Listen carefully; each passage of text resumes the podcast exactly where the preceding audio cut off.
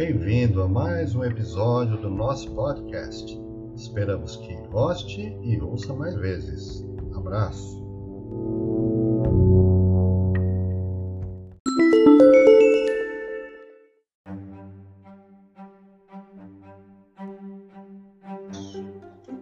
Bem, meus amigos, hoje é dia de fazermos a nossa homenagem e nós escolhemos para hoje, para homenagear hoje, Luiz Gonzaga Pinto da Gama, conhecido também como Luiz Gama. Inclusive, é um personagem da nossa história muito importante no período é, pré-abolição da escravatura.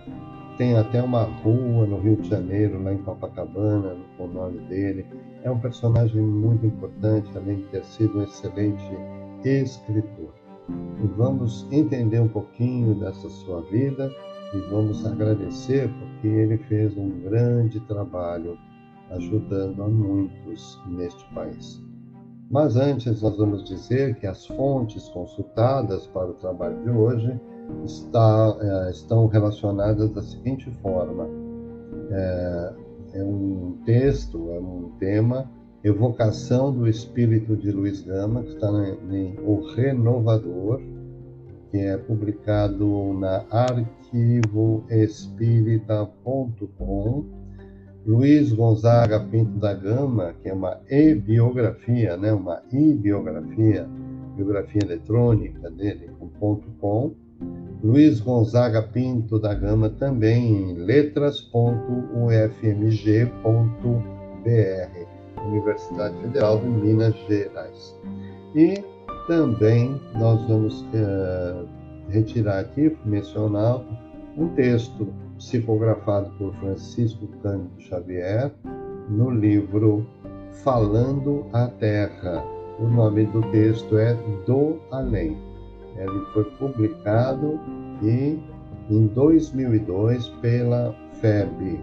Então, nós vamos aqui também então relembrar não só a parte material da vida dele, mas também a sua atuação no mundo espiritual através da mediunidade de Chico com essas informações. Luiz Gonzaga Pinto da Gama primeiro negro homenageado com o título de doutor honoris causa da USP. É, ele é de uma importância, gente, que a gente não consegue imaginar. Muitas vezes, nossa, a maioria de nós não faz ideia quem foi Luiz Gama.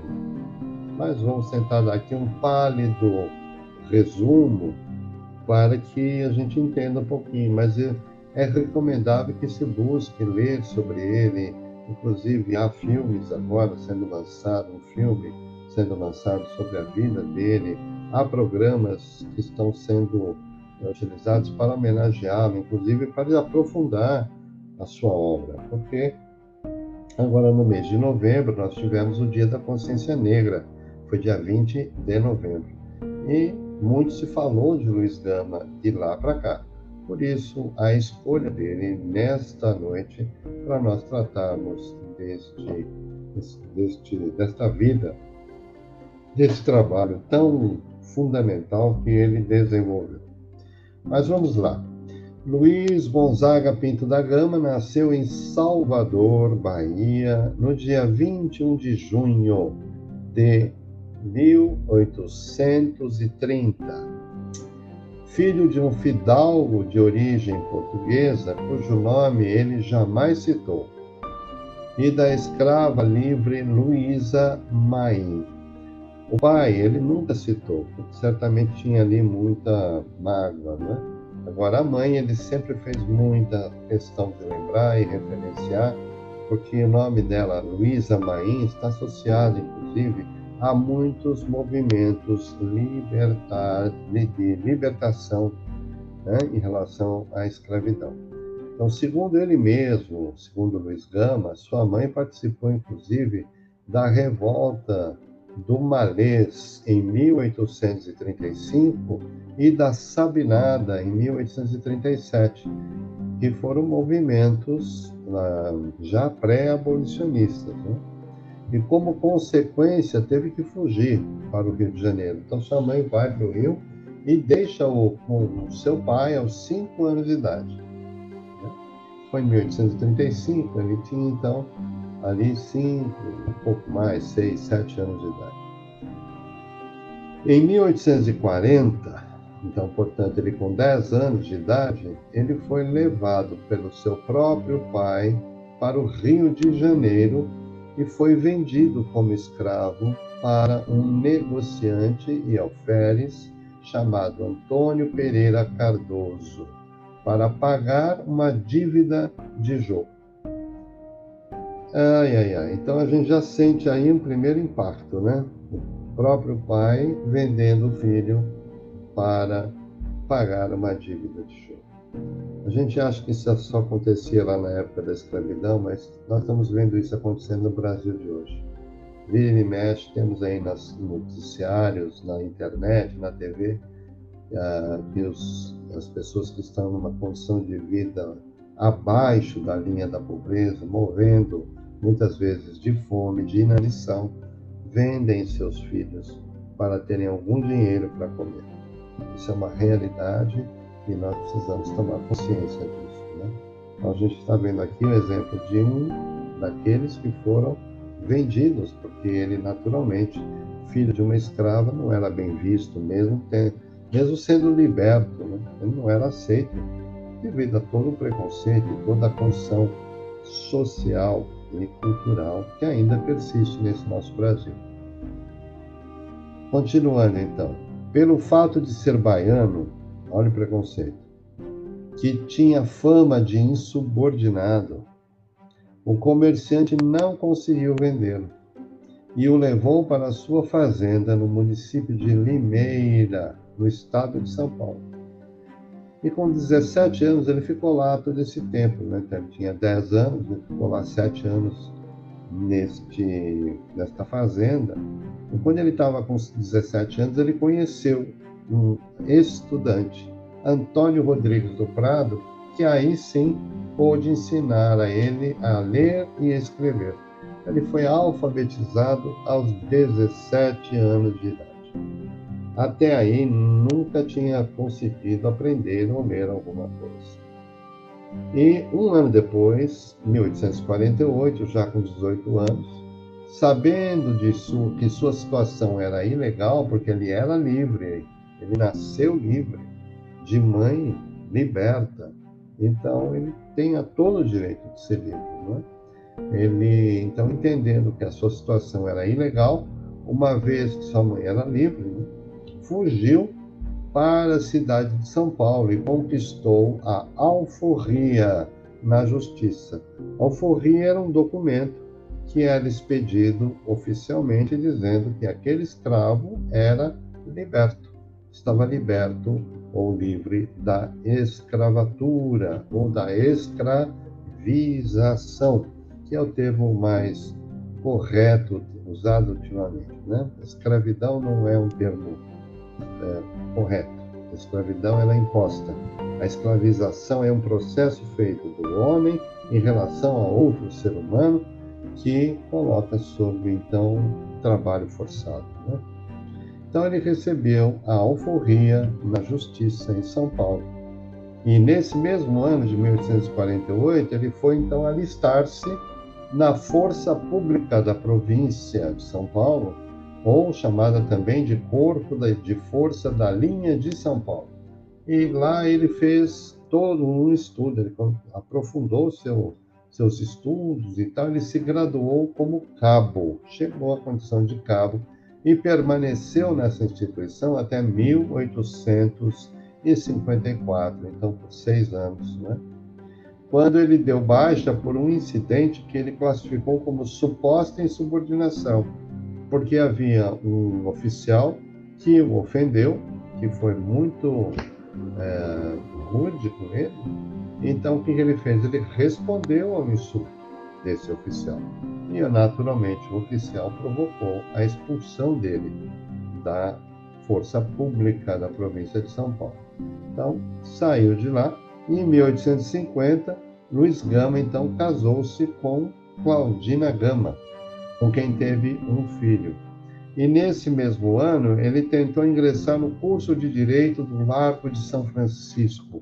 Só existiam dois cursos de Direito no Brasil, lá na Bahia e outro em São Paulo, no Largo de São Francisco, que era uma escola de elite. Né? Ele, ex-escravo, pobre, como é que vai estudar nessa instituição? No entanto, ele conseguiu, ah, mesmo diante da sua condição e, de toda aquela perseguição, as, as, ah, as palavras, né, a maneira como se referiam a ele, os insultos, ele conseguiu assistir às aulas do curso de Direito na condição de aluno ouvinte não era um aluno formal, ele era ouvinte, ele podia estar ali ouvindo, desde que ele não atrapalhasse, ele ouvia. E ele aprendeu muito, porque naturalmente é um espírito com muita condição, né? E acabou aprendendo muito do direito. Ele não consegue concluir o curso, mas o conhecimento adquirido ali permitiu a ele que atuasse na defesa jurídica de negros escravizados. Já na década de 1860, destacou-se como jornalista e colaborador de diversos periódicos progressistas. Veja como ele evoluiu. Né? Alfabetizado aos 17 anos, ele já ali com 30 anos estava já atuando como jornalista e publicando em diversos periódicos daquela época progressistas, ou seja, fugindo daquela condição da, do império, da, da, daquela, da, da, própria manutenção da escravidão, aquela coisa toda, né? Então, é, ele vai escrever e vai colocar muito a sua opinião e vai ser muito contundente nas suas publicações. Projetou-se na literatura também. Ele escrevia livros e poemas nos quais satirizava a aristocracia e os poderosos do seu tempo. Hoje é reconhecido como um dos grandes representantes da segunda geração do romantismo brasileiro. Mas na época ele enfrentou assim a maior oposição dos acadêmicos conservadores, todos naturalmente brancos, né? E de elite, poderosos, então fazia então o quê? Fazia com que ele não tivesse tanta participação, faziam a ele muita oposição. Luiz Gama publicou uma coletânea de versos satíricos intitulado Primeiras Trovas Burlescas de Getulino, Getulino é um dos uh, pseudônimos que ele utilizou para publicar as suas obras. E nesse, nessa primeira publicação dele, Primeiras Trovas Burlescas, ele tem aí um poema que ele intitulou da seguinte forma: Quem sou eu? Onde ele faz então um relato de quem ele é, em forma de verso, um poema e popularmente chamava então esse poema de bordarrada, bodarrada ou bode, porque esse era o termo utilizado para designar na gíria uh, os negros, para ridicularizá-los. Então, uh, veja, ele, consegue, ele faz um texto que é primoroso e coloca quem sou eu, e aí imediatamente coloca o nome de bode porque quem sou eu? Bode, você é um ex-escravo apenas. É isso que você merece. Então ele foi em frente, não se deixou bater por isso. Né? Continuou escrevendo. E entre outras poesias, Luiz Gama destacam-se Meus Amores, Minha Mãe, que é uma declaração de amor à mãe dele, O Rei Cidadão, Lá Vai Verso, A Cativa, A Barboleta e Retrato. Nos anos 1860, Gama se esforçava para tratar dos casos de escravizações ilegais e de abolições individuais de coletivas do Estado de São Paulo. Então, ele se dedicou a estudar algumas escravizações ilegais, como foi a dele mesmo, né? e abolições individuais, grupos em que ou cidades ou regiões do estado que aboliram antes de 1888 a própria escravização. É? Ah, a respeito da profissão que abraçava, Gama confessa aos leitores paulistanos, e são palavras dele, publicada no Correio Paulistano, de 20 de novembro de 1869. Vamos lembrar que 1869 foi o ano de desencarne de Allan Kardec. Então ele está vivendo nesse período, século XIX. Né? E ele diz assim: Eu advogo de graça, por dedicação sincera à causa dos desgraçados. Não pretendo lucros, não temo represálias. Vamos ver aí já a natureza desse espírito caritativo de doação. Ele queria ajudar outros irmãos da mesma condição que ele, que estavam ainda escravizados, e ele ajudava no sentido de conseguir a sua alforria ou a sua libertação. Em 1864, junto com o ilustrador Angelo Agostini, Luiz Gama inaugurou a imprensa humorística paulista. Olha que interessante. Hoje a gente abre o jornal e vê aquelas né, tirinhas, né, satiristas. São sarcásticas, são humorísticas, fazem piadinhas, não é? Ele que inaugurou em 1864. Cria então com esse Ângelo Agostini, que era ilustrador, começa a criar então essas pequeninas ilustrações no jornal, que ele colocou um título muito, é, vamos chamar assim, bastante curioso, né? chamava-se Diabo Coxo, um diabo que mancava, né? que se destacou por utilizar caricaturas que ilustravam as reportagens dos fatos cotidianos da conjuntura social política e econômica. O que que isso aconteceu? Que ajudava, permitia aqueles que não conseguiam ler, que não sabiam ler, conseguiam se informar, conseguiam compreender os fatos só pelo desenho, pela caricatura. É uma comunicação muito direta, né? Quando você vê uma charge, você vê uma tirinha, você bate o olho ali faz um sentido, aquilo já transmite a informação. Então, aqueles que não sabiam ler estavam informados por essas ilustrações. Ainda em 1869, ele vai fundar, junto com quem? Com Rui Barbosa, né? um nosso grande brasileiro, este brasileiro que representou este Brasil, inclusive internacionalmente, conhecido como Águia de Aia. Ele junto com Luiz Gama, funda então o jornal Paulistano, Jornal Paulistano. Colaborou com diversos jornais progressistas, entre eles o Ipiranga e a República. Então veja a, a vocação para letras, né? aprendeu tão tarde a escrever e a ler, mas já tinha no seu espírito todo um conjunto, né? um, um volume de informações, uma ânsia por escrever, por comunicar, escrevendo poesias e textos e artigos para esses jornais todos, retratando o seu momento, a condição social, econômica e política da época.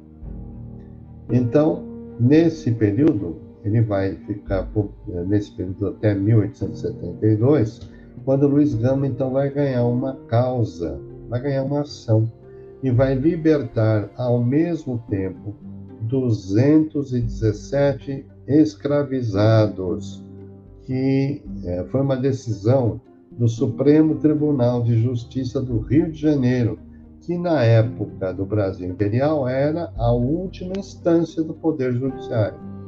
É o STF de hoje. Tinha, na época, né, o Rio de Janeiro era a capital, onde ficava o imperador, né? Ali era onde estava a corte Então, era o poder judiciário no seu nível mais elevado. Deu é, favorável à causa dele, libertando então 217 irmãos escravizados. Em 1873, participou da Convenção de Itu e criou, participou da criação do Partido Republicano Paulista. Veja, já se endereçando para a República, isto já é um espírito vocacionado, né? Ciente de que no espaço dominado por fazendeiros e senhores de escravos, suas ideias abolicionistas não receberiam apoio, passou a denunciá-los e condená-los de todas as formas pelos meios que ele possuía, jornais, as revistas e tal. Uh, Luiz Gama trabalhou na defesa de negros, era, exercia então a profissão de rábula, como nós já falamos. Rábula é, um, é alguém que pratica a função de advogado sem ter a formação. Hoje é um termo pejorativo, à época era um termo utilizado. Né? Então ele vai nos tribunais, ele usava de uma oratória impecável e com seus conhecimentos jurídicos defendia os escravos gratuitamente mas os que podiam pagar pela carta de forria, ele utilizava esses recursos para ajudar os outros que não conseguiam pagar a sua liberdade. Participava de sociedades como a maçonaria, que o apoiavam muito, e também é, publicava pelo, com alguns pseudônimos. Um deles era Afro Getulino e outro Barrabás. Luiz Gama desencarnou em São Paulo no dia 24 de agosto de 1882, aos 52 anos, por complicações do diabetes. Nesse dia, o poeta Raul Pompeia, também muito importante poeta da nossa história, da nossa literatura, imortalizou Luiz Gama em seus, é, em seus feitos, né? Os feitos do Luiz Gama escrevendo. Não sei que grandeza admirava naquele advogado a receber constantemente em casa um mundo de gente faminta de liberdade, uns escravos humildes, esfarrapados, implorando libertação como quem pede esmola. Outros mostrando as mãos inflamadas e sangrentas das pancadas que lhes dera um bárbaro senhor. Outros inúmeros. E Luiz Gama os recebia todos com a sua aspereza afável e atraente, e a todos satisfazia, praticando as mais angélicas ações, por entre uma saraivada de grossas pilhérias de velho sargento. Toda essa clientela miserável saía satisfeita, levando este uma consolação, aquele uma promessa, outro a liberdade, alguns um conselho fortificante. E Luiz Gama fazia tudo: libertava, consolava, dava conselhos, demandava, sacrificava-se, lutava, exauria-se no próprio ardor, como uma candeia, iluminando à custa da própria vida as trevas do desespero daquele povo de infelizes, sem auferir uma sobra de lucro. E por essa filosofia, empenhava-se de corpo e alma, fazia-se matar pelo bom. Pobre, muito pobre, deixava para os outros tudo que lhe vinha das mãos de algum cliente mais abastado. Vamos ver aí então o desprendimento, a ajuda, o desejo de ajudar, de lutar, de libertar, não é? E para encerrar a nossa homenagem, a gente vai trazer aqui um pequenino trecho do livro que nós citamos, psicografado por Francisco Cândido Xavier, chamado Falando à Terra, do qual a gente vai reproduzir um dos trechos da mensagem do além. Então ele diz assim: A morte, porém, é processo revelador de caráteres e corações.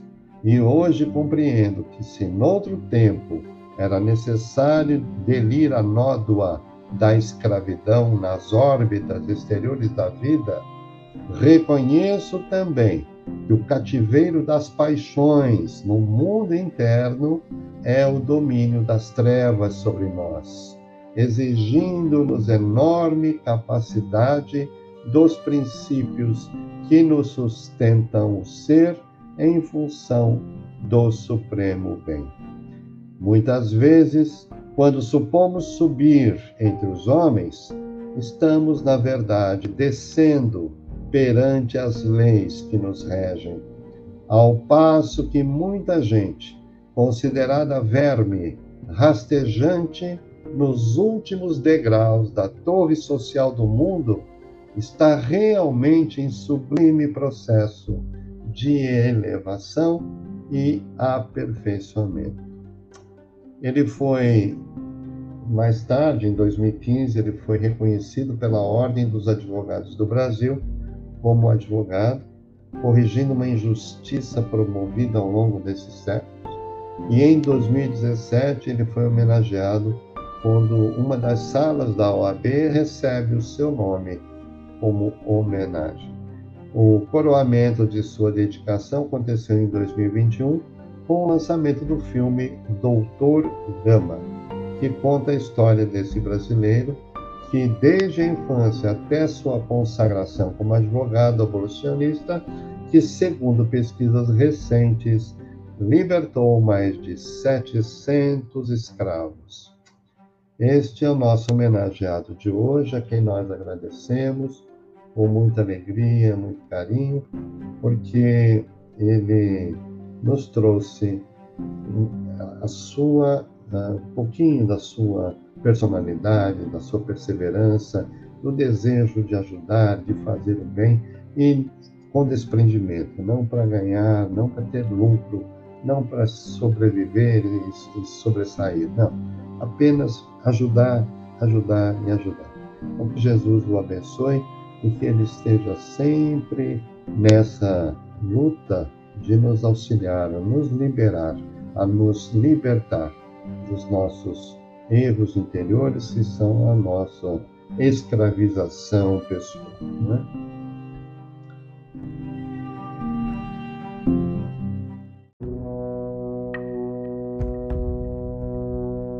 Obrigado por nos ter acompanhado até aqui.